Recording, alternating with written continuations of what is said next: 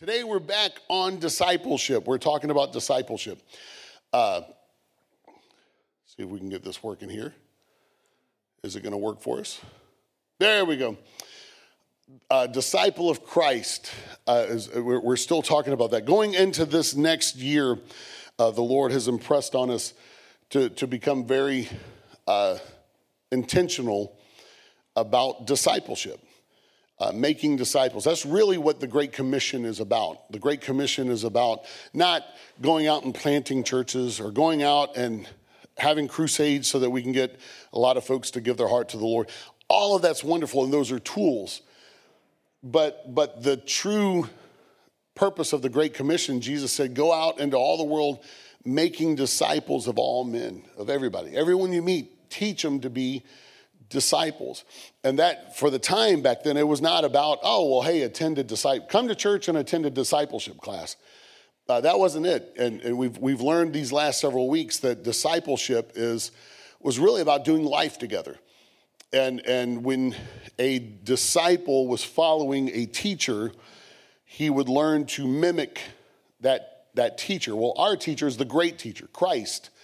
Uh, you know, even Paul, the, the great uh, Apostle Paul, who wrote the majority of the New Testament, um, he never told so, anyone, hey, be like, he, he said, follow me as I follow Christ, right? So, hey, I'm doing my best to follow Christ. So if you're going to imitate me, imitate me in that vein. you know, do your best to follow Christ, is what he's saying. Um, and so, so discipleship isn't about coming to church, checking off some boxes, singing a few praise songs, hearing a sermon, reading your Bible, uh, those are all wonderful tools and, and methodologies that can supplement your discipleship. But, but discipleship is becomes a lifestyle. You know, walking with Christ, and, and the purpose, as we've learned uh, over these last several weeks, uh, and, and Tokes uh, re- reiterated it for us. Uh, the, the purpose of discipleship, according to the ancients, was to become become like your master.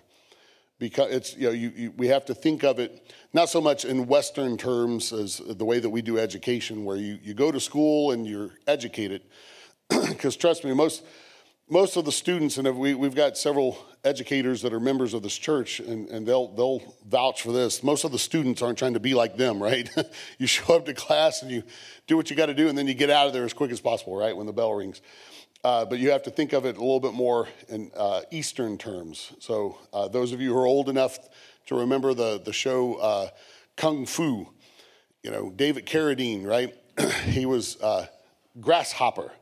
You know, when you snatch the, when you can snatch the pebbles from my hand, grasshopper, you can leave. And he would sit there and practice kung fu and philosophy and all that stuff. So that by the time he made it back to America and he was working in the railroad uh, industry at the time, he was you know, he was emulating uh, his master, you know, the old Chinese kung fu master that he learned uh, uh, under over in, in, China where they, they do flashbacks and stuff. Am I the only old guy in this house? Or y'all, y'all remember, any of y'all watch Kung Fu? Yeah, thank you, sir. Thank you. there you go. Howard, you did. That's good. Hey, oh, hey, all right. We got we got some fun. Kung Fu. As a now, I watched it as a kid my mom would get me out of the crib and set me up, prop me up to watch. No. and I was disappointed because I would also watch Kung Fu Theater on Saturday afternoons. They'd show those Kung Fu movies. And that had some good action. And I was waiting on David Carradine to just bust out on someone. And he never really did. He always used philosophy to, I don't want to philosophize. I, I need to see a chop. But, you know, his master taught him otherwise. But but that's that's discipleship. so our goal in discipleship is not to become a better Christian. Our goal is to become like Christ. A, a you flavored version of Christ. And, and uh, that's why he made us very unique, is because uh, we are to be fishers of men. And different fish take different bait, right? Uh, so, so we are all bait, if you will. there, there, there will be some folks that are enticed to Christ much more through your personality than they would be through my personality. And then there's some folks that, that may not hear anything from you, but may ha- hear something from me. Uh, and so, so we get this incredible, uh, unique way of becoming a me flavored version of Christ. Uh, fully Christ, but, but through our mouth and through, through our mind. Amen. So, uh, the, the subtitle is Consider It What? Now, a lot of folks will say, hey, consider it joy, which that is a, a wonderful verse in James, but we're gonna, we're gonna talk about something else. Let's talk about the cost of discipleship, and we've gone over this quite a bit, but real quick, uh, discipleship is not just something as easy, and here in America, uh, we've lost the understanding in a way of what a monarchy is about, right? Matter of fact, our whole country was founded on the fact that we were rebelling against a monarchy. And that's kind of part of our American spirit, right? I'm an American. You can't tell me what to do. I'm an American, right? It's free country. Well, in the kingdom of God, it is a, it is a monarchy. It is uh, God, and God alone is Christ. He is King, right? King Jesus. So, which means that everything about us belongs to Him if we are truly submitted to Him. So, just kind of a quick review Luke 14, 26 through 28. This is Jesus talking. If you want to be my disciple, anyone here want to be his disciple? If you want to be my disciple, you must, by comparison, hate everyone else. What? It seems a bit extreme. He says, Your father, your mother, wife, and children, brothers and sisters. Yes, even your own life. So he's, he's not telling you to go hate everyone. He's saying, in comparison, you've got to love me far more than you love anything else, is what he's saying.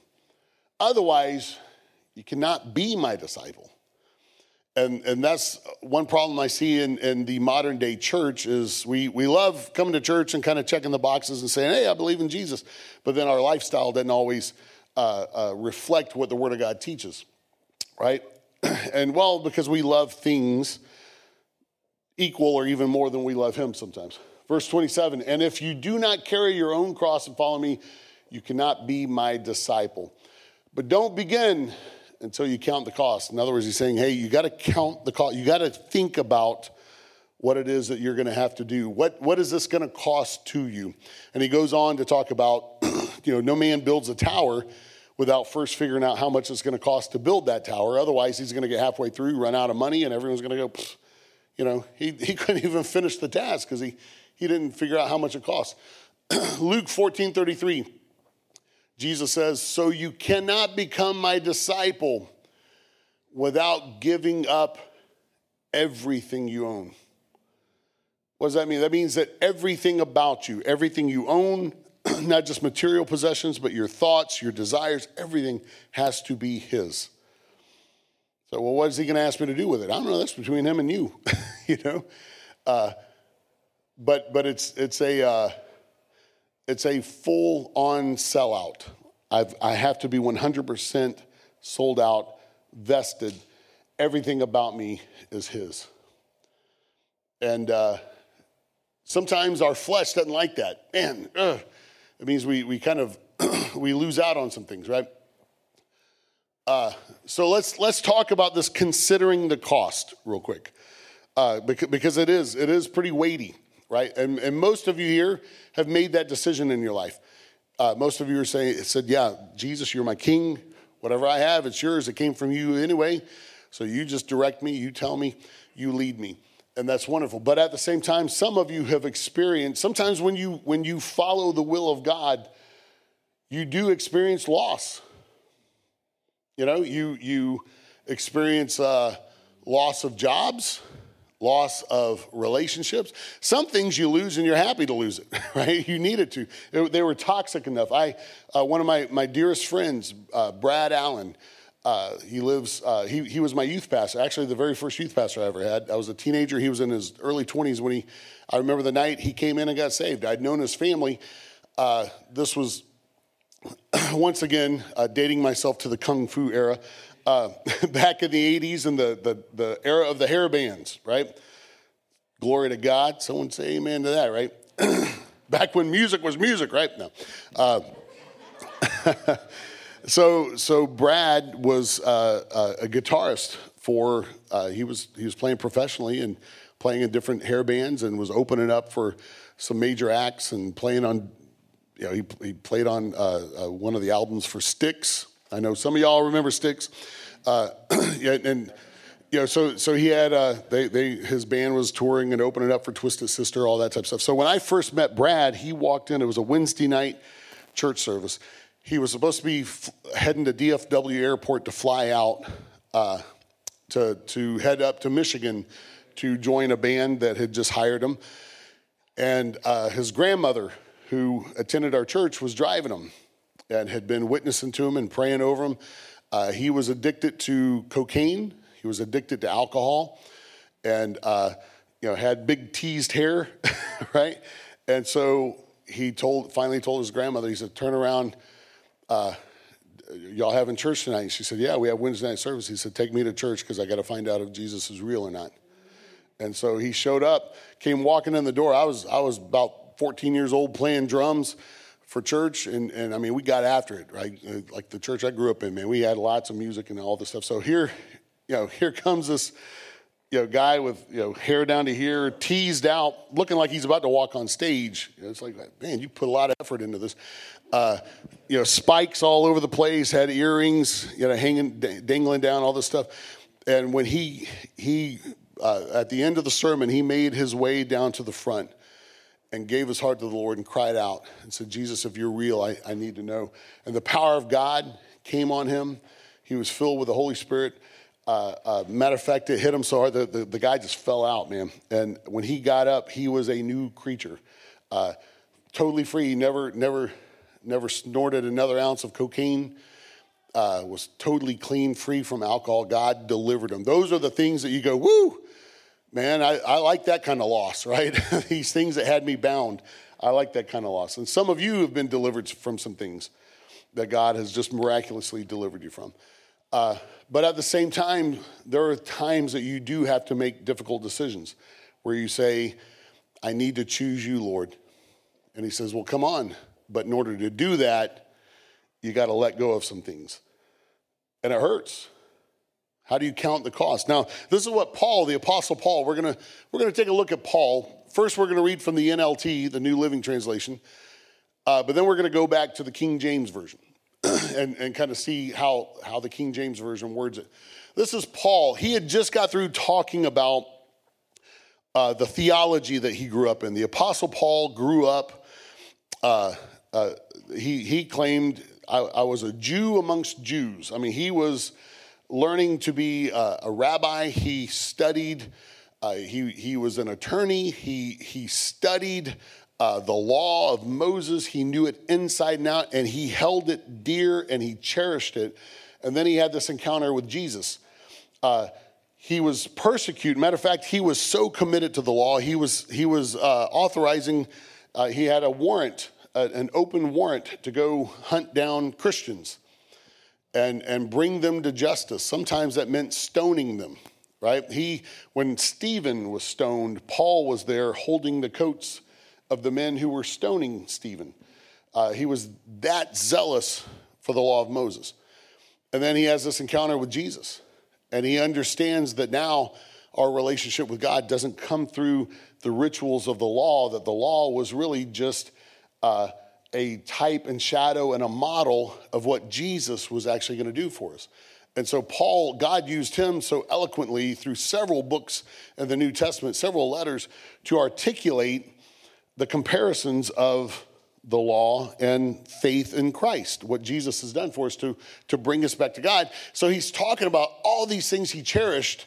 Uh, along with material things that he had. He said, I once thought these things were valuable but now I consider them worthless because of what Christ has done. And we go through that as well. Things that we just thought were so important to us, and all of a sudden we come to the Lord and we're like, you know, I, I, I can live without that. And he says, yes, everything else is worthless when compared with the infinite value of knowing Christ Jesus my Lord. And that word knowing, if you remember, we've talked about this in the Greek, it's uh, gnosis, uh, G N O S I S, gnosis. It means uh, to know with, uh, by experience, not just to know because you read it, but you know it because you experienced it, right?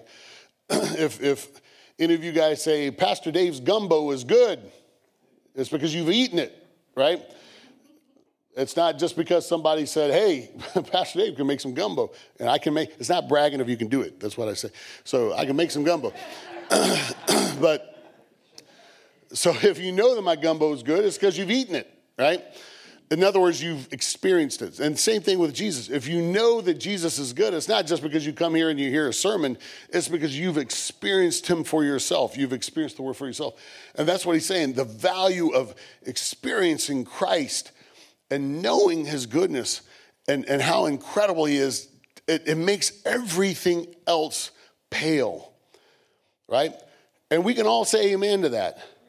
But at the same time, the reality is we're, we're still human and it still hurts sometimes to lose. Some things, like Brad Allen, man, he can rejoice to this day, 30 some odd years, going on 40 years. Uh, he's still free. Matter of fact, God's blessing. He retired early. Him and his wife were living down in uh, uh, Cozumel and, and trying to get Erica and I to come down and visit. And I'm saying, glory to God, we're doing our best to figure out when we're going to do that. But uh, if you got a free place to stay in Cozumel, man, that's life is good, right? Says, Yes, everything is worthless, even compared with the infinite value of knowing Christ Jesus, my Lord. For his sake, I have discarded everything else counting it all as garbage. He said, Everything I've had to lose. And he said, I've lost a lot. And for because of because of Christ, I count it all as garbage so that I can gain Christ. I just let it go. I, I discard it. What do you do with garbage? You throw it out, you discard it, right? Now, the NLT actually smoothed this phrase out, right? they, they said we you know, he, they had Paul say it, I count it as garbage. Uh, if you actually go to the literal translation, which the King James actually kind of uh, got a little bit more literal on it, what he says. Notice this is how the King James puts it, and and become one with him, which is what discipleship is about, right? Oh, wait, wait, this, we're still on the NLT. And become one with him. I no longer count on my own righteousness through obeying the law. Rather, I become righteous through faith in Christ. For God's way of making us right with himself depends on faith. In other words, our trust in Christ is how we become righteous. You don't become righteous because of anything you do other than the fact that you trust that Christ has made you righteous if you have faith in his death, burial, and resurrection, right? So now, this is what the King James actually uh, didn't hide it quite so much. but Paul, but but what things were gained to me, those I count it loss for Christ. So he's talking about the loss. Yea, doubtless, and I count all things but loss for the excellency of the knowledge of Christ Jesus my Lord, for whom I have suffered the loss of all things. He's saying, Man, I lost everything for Christ. And he says, But I do count them but dung that I may win Christ. Now, the NLT smoothed it out a little bit and said, well, I count it as garbage, right? They were being a little bit more polite. But if you actually look, and you can go back to the Greek, and, and if you go to Young's literal translation, it'll tell, he was being really plain. He said, Everything I've lost, I count it as dung. It's kind of gross. But Paul, Paul was very uh, direct sometimes. Matter of fact, if you read the, the book of Galatians, uh, Paul had just spent some time in Galatia, and he chatted. He was it was a it was a mixed congregation. It was folks uh, that were Greek and and Mesopotamian and all that, and and some Jews. And he just got through teaching because there were there was this concept of, hey, we're believers in Christ. This is kind of a, a Jewish faith in a way. Do, do we need to be circumcised because all you Jews were circumcised? And so Paul got through teaching them that, hey, no, it's now about circum, circumcision was just uh, a, a, model. It was a token of, it, it, was, it was a physical token of the covenant that, that God had over you, but now it's circumcision of the heart. In other words, when you believe, have faith in Christ, He removes excess flesh from your heart. Uh, your, your desires, you, you die out to yourself, you become alive in Christ, right? That's part of discipleship, right? but then uh, after he left Galatia, there were a couple of guys that showed up preaching, saying, No, you guys got to get circumcised. And so the Galatian church went, Oh, okay. And Paul was like mad, right? So he's writing this letter to the Galatians, uh, and, and he's, he's going off about it. He's like, Oh, who, who is Who has spellbound you? Why are you so vexed? You know, who, how, how are you so easily swayed when I just got through teaching you a few weeks back that no, it's through faith in Christ, right? And so he, he's, he's fussed about circumstances, and then he gets really carried away. And, and he calls these two preachers out by names.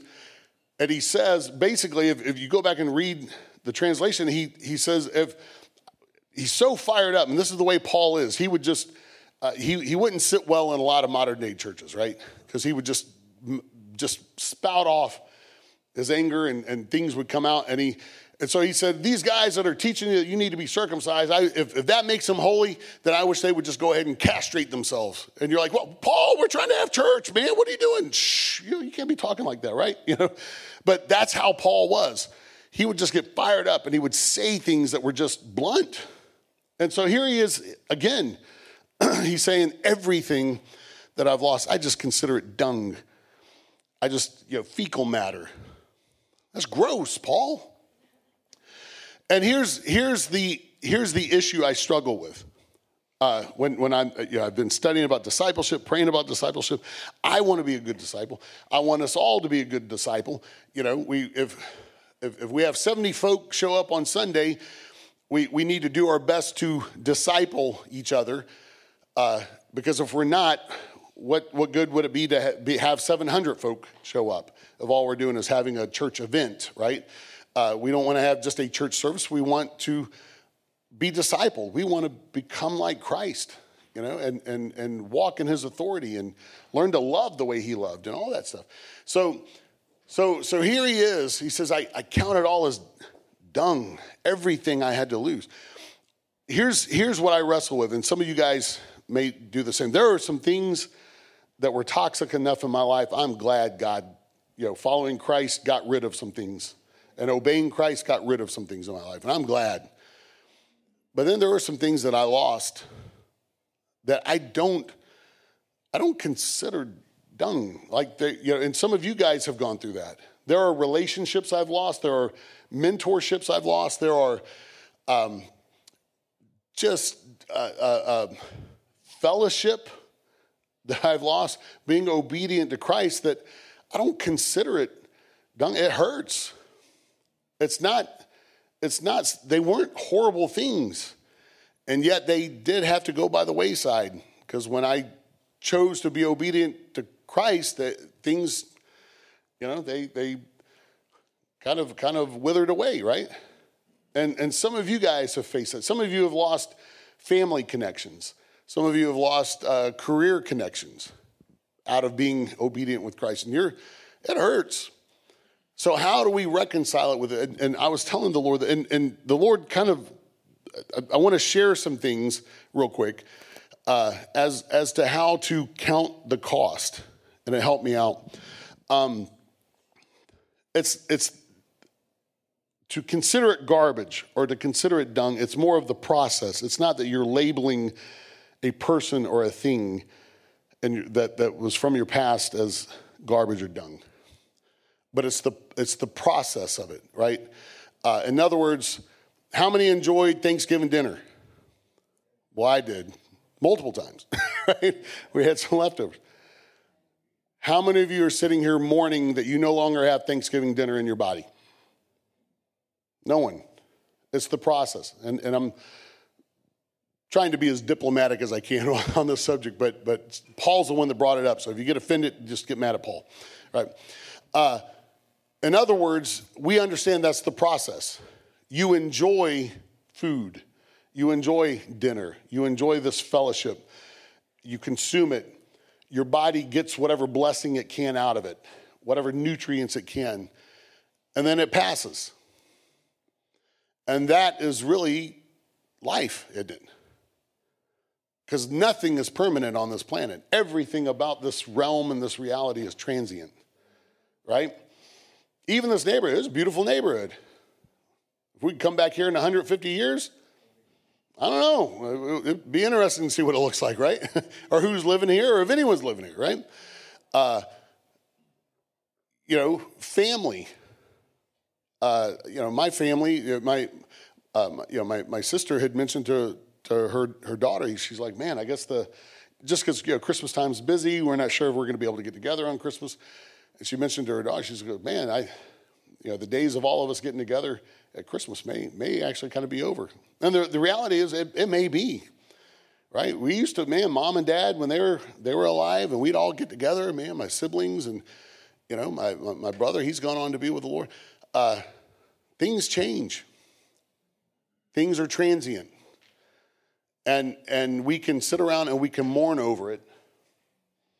Or in our discipleship, we can count all of our loss as dung, or in other words, garbage. In other words, not that those things, there's nothing, you know, my family dynamics. I, man, I got wonderful memories, lots of wonderful memories about Christmas, and I praise God for it. But at the same time, it was for a season in life. It passes. The things that I've had to lose, uh, you know, many of you know my story. In order to be obedient to the Lord, uh, you know, I, I, went through some uh, personal trials, and in doing so, certain dynamics, even with my own girls, my own daughters, uh, it's it, the, things are changed. It's altered forever, and it would be easy to mourn the the the season that I lost out on, uh, or I can say it was for a season, and I can praise God for what I experienced, and now things are different, and I can make the most of it now and discover what this new different is, right? And, and uh, that's part of the process. I, I don't want anyone to get stuck in a rut. It's really easy to get stuck in a rut of, of, of hurt and mourning the past, mourning loss. You know, like I said, not, not everything you look at can you stick that label on of garbage or dung or whatever, but it's the process knowing that there are some things that will come into your life and bless you, and then they're going to move on and be done away with. And just praise God and enjoy it. That means everything in life, everything, you have to hold like this. You can't hold tight to anything. Even your spouse, I'm not trying to be like Debbie Downer today, right? But you know, the Lord tarries and we all live long enough, you know. One of you's getting out of here early, earlier than the other, right? That's hey, that's how it is. Uh, you know, and, and, unless uh, I don't know something happens, you go together. but otherwise, hey, God's blessed us with some wonderful spouses here, man. I love my wife, and uh, but I told her I said you can't leave before me. That's that's the pact, right? I got you know, I got, I got to, I got to make it to heaven first. And uh, I don't think if she's listening, I don't think she listens to me on that. She's like, hey, man, whatever, man. I got some loved ones over there too. Not that either one of us have a death wish, but you know, we're, we're still enjoying each other and enjoying our life. But, but, but that's the reality is even that isn't permanent. Nothing in this life is permanent. And so we have to, if, if you can learn just to, the only thing that is permanent. The Bible says that these three things remain faith, hope, and love. And the greatest of these is love. There's only three things that you get to take on the other side that'll remain faith, hope, and love. Because you always got to, even on the other side, we're going to be trusting them, right? we're going to have faith in them. And, and He's always going to be our hope. You know, we have a great hope to see our loved ones. I guarantee you, they got a great hope to see us. And love. Well, God is love. We're gonna we're gonna get to live in that. So this is what this is the the, the game plan that Paul. Uh, this is the game plan that Paul used. He he goes on to say later, here in his letter to the to the Philippians, because he's talking about oneness with Christ. You know, I counted all garbage and dung, so that I can be one with Christ, and that sounds really awesome. But sometimes putting it into practice is hard, right? So Paul goes on to say this. No, dear brothers and sisters, I've not achieved it. So he's even admitting, like, I'm, I'm working hard to become one with Christ. I've not yet achieved it. He said, but this, this is the one thing I focus on. I focus on this one thing forgetting the past and looking forward to what lies ahead. Isn't that awesome? So when he woke up in the morning, he said, This is what I'm trying to do. I know I, I know I lost a lot, but that's the past. Can't do anything about that but I'm looking forward to what Christ has for me. He said, I, I look forward to what lies ahead.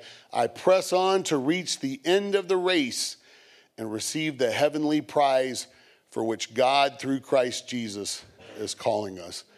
And that's what's wonderful. A heavenly prize, that doesn't mean just that you're going to get something in the sweet by and by, right? Woo, when I get to heaven, he's got a prize for me. What do you need a prize for when you get to heaven, man? Everything's perfect there. you know, I need a prize now, you know. And that's the thing is he's called us to his kingdom, a heavenly kingdom. We get to experience heaven here. And and so so I can let go, I can consider it garbage or dung. In other words, I can understand that some things come into my life to serve a purpose and then to move on and let it go, knowing He's got a prize for me. And one of the biggest prizes is I get to every day, I get to learn to be more like Him. I get to strive to be more like Him. And if I could be more like Him, was Jesus ever defeated? No. That means I don't have to be defeated. Did He ever did he ever stay discouraged? No, I don't have to stay discouraged. Was he always victorious? Yes. I can be victorious because he's called me to it. But I've got to learn to count the cost. Just consider it passing. It all passes, and it's okay. Uh, matter of fact, the Lord wants somebody to hear this. Uh, the the uh, you can find, uh, then there was actually a book written about this, the, the prayer of Jabez. Uh, Jabez, it's, it's funny, you, you, you go through all the, the begots in the Bible, right? And those of you who are reading through the Bible, the one year plan, uh, if you've already started with Isaac's group, um, I think we're seven or eight days into it, but uh, you'll hit you'll hit a few chapters where it's like so and so begot so and so, or so and so birthed so and so, and so and so had so and so, and it's just you know, this. You know, the Jews are really big on lineage of knowing where to come from. And then all of a sudden it, it mentions Jabez. Jabez, that poor guy, his mama named him Jabez, and the name Jabez means pain. How would you like for your mom to, hey, come here, pain? And it says, and Jabez cried out to God, and he said, Oh, that you would broaden my borders and that you would keep your hand with me so that you would keep me from harm and I would be free from pain. Why would he pray that? Because his name was pain. That's all he identified with. He said, I want to be free from this identity. I want to be free from pain. You can go through pain, but you can be free from it, right? You can have pain, but pain doesn't have to have you in life. You can go through some hard things. Those hard things don't have to go through you. But he also said, enlarge my borders, enlarge my territory. And, and it's a simple prayer. And then the Bible says, and God answered his prayer. And so and so begot so and so. And so so it's like this really interesting pause in all this begetting. And that's for some of you, that's what God is trying to do for you. He's trying to broaden your borders, He's trying to make space for you because you've got some growing to do, right? Any of you ever gotten a puppy? and and seen we we've got a we got our, our Doberman puppy Lucy. She's got some big feet, which lets you know she's probably going to be getting a lot bigger than she is right now, right? What's she doing? Well, she got some growing to do. God will do that. He will make a he will make space for you, and in doing so, sometimes it's hard because we don't understand what He's trying to do. That that He pushes things out to make space. And all of a sudden, there are people and things that were so close to us that now all of a sudden they're way over there. And we're like, what happened? He's making space for you. Don't misinterpret the apparent isolation as something negative. Uh, sheep never give birth in the middle of the sheep pen and in the middle of the herd. They always go find a lonely bush or a cave somewhere to, to give birth, a hidden place where they're, they're, you know, you may be in the middle of the pack, but you may feel totally isolated and alone. Don't misinterpret that as something negative. It could be for 2024 that God is like Jabez, he is broadening your borders, making space, and things that used to be really close and tangible for you are now out of your reach. It's okay. Count it all garbage, dung. Doesn't mean it's garbage or dung. It just means, hey, it served a purpose. Now, now it's moved on. But God's got something bigger for me. Amen. It's part of discipleship and growth. Let's all stand real quick. We'll have the musicians come on back. Amen. If you're here today, you've never asked Jesus Christ to be Lord of your life, to be King. Maybe you've given him your, your cares at one point, but you've never given him your full heart, your whole life.